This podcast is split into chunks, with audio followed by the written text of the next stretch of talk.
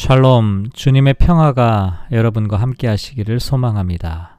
오늘은 골로새서 11번째 묵상의 시간인데요. 성경 말씀은 골로새서 1장 26절과 27절 말씀을 통해 하나님의 비밀은 여러분 안에 계신 그리스도입니다. 라는 제목으로 말씀을 묵상해 보려고 합니다. 먼저 성경 말씀을 봉독합니다. 이 비밀은 만세와 만대로부터 감추어졌던 것인데 이제는 그의 성도들에게 나타났고 하나님이 그들로 하여금 이 비밀의 영광이 이방인 가운데 얼마나 풍성한지를 알게 하려 하심이라. 이 비밀은 너희 안에 계신 그리스도시니 곧 영광의 소망이니라. 아멘.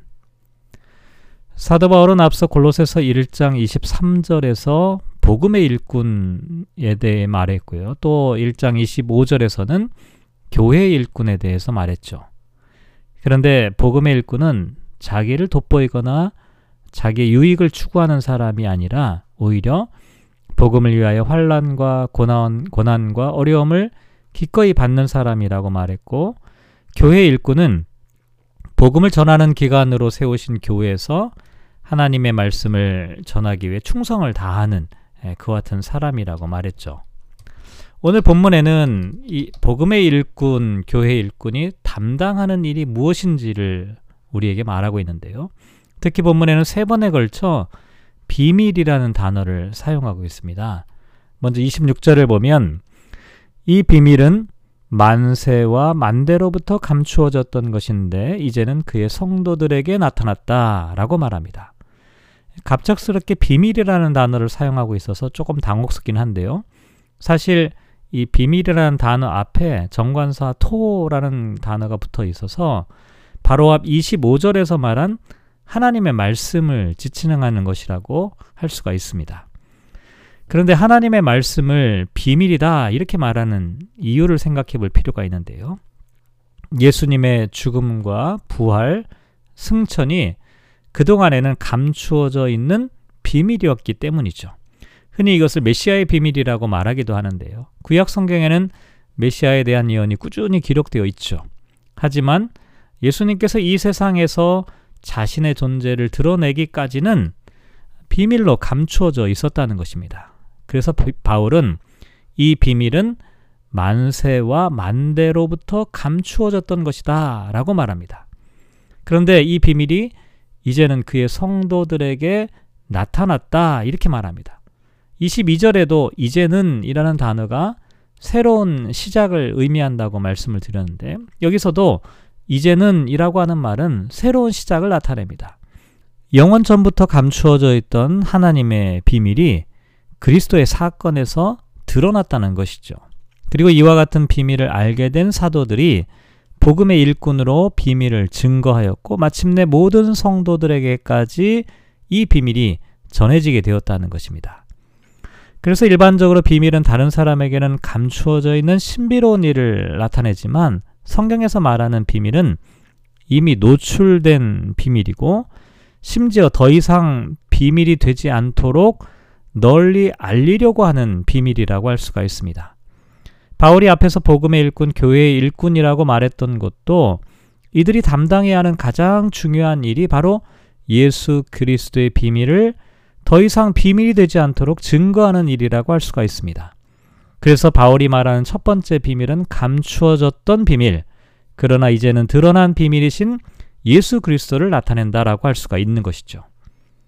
그리고 27절 상반절을 보면 또다시 비밀이라는 단어를 사용하고 있는데요. 하나님이 그들로 하여금 이 비밀의 영광이 이방인 가운데 얼마나 풍성한지를 알게 하려 하심이다. 라고 말합니다. 첫 번째 비밀의 특징은 감추어졌던 비밀인데 여기서는 비밀의 영광, 영광이 풍성한 비밀이라고 말합니다. 그러면 두 번째 비밀의 의미는 과연 무엇일까요?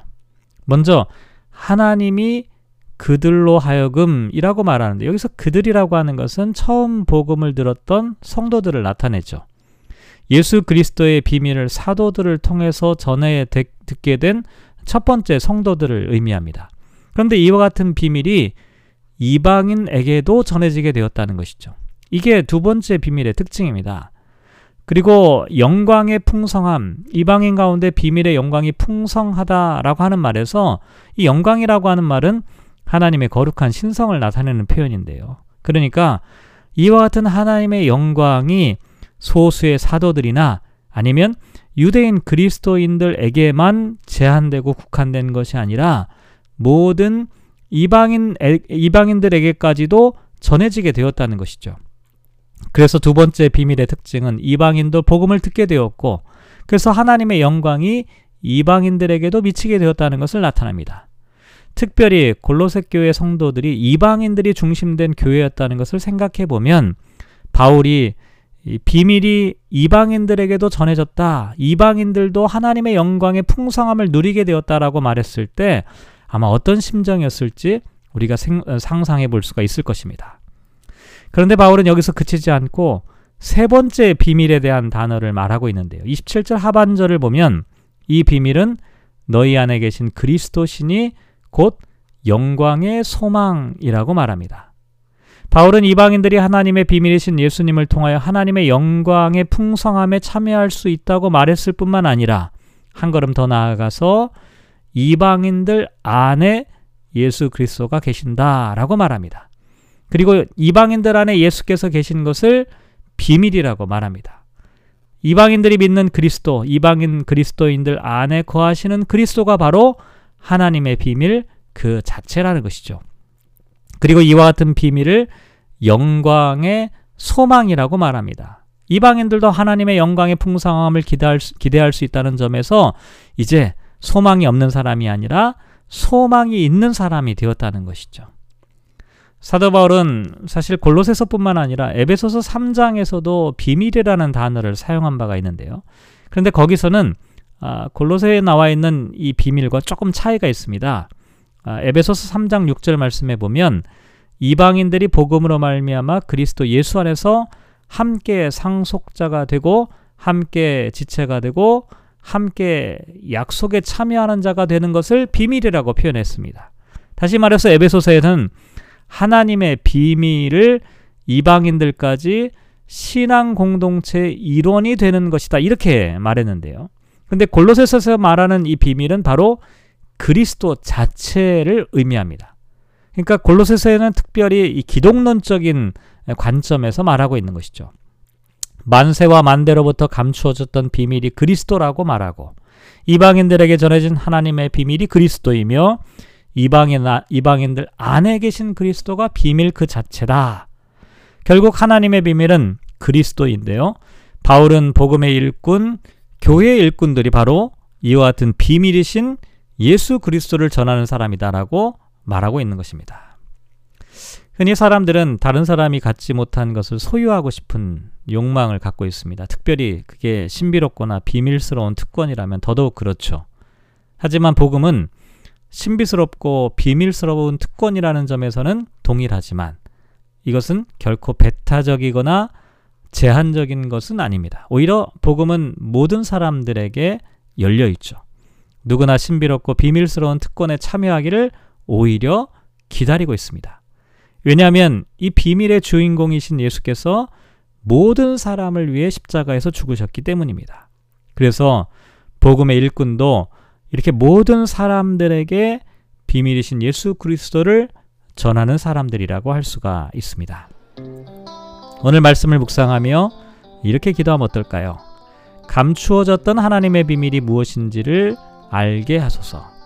하나님의 영광의 풍성함이 모든 사람들에게 전해지기를 기도하게 하소서. 신앙적인 특권을 자랑하는 사람이 아니라 복음의 보편성을 추구하는 사람이 되게 하소서. 우리 안에 하나님의 비밀이신 예수 그리스도가 있게 하소서. 사랑하는 성도 여러분, 오늘 하루를 말씀을 묵상하면서 살아가게 되는데요.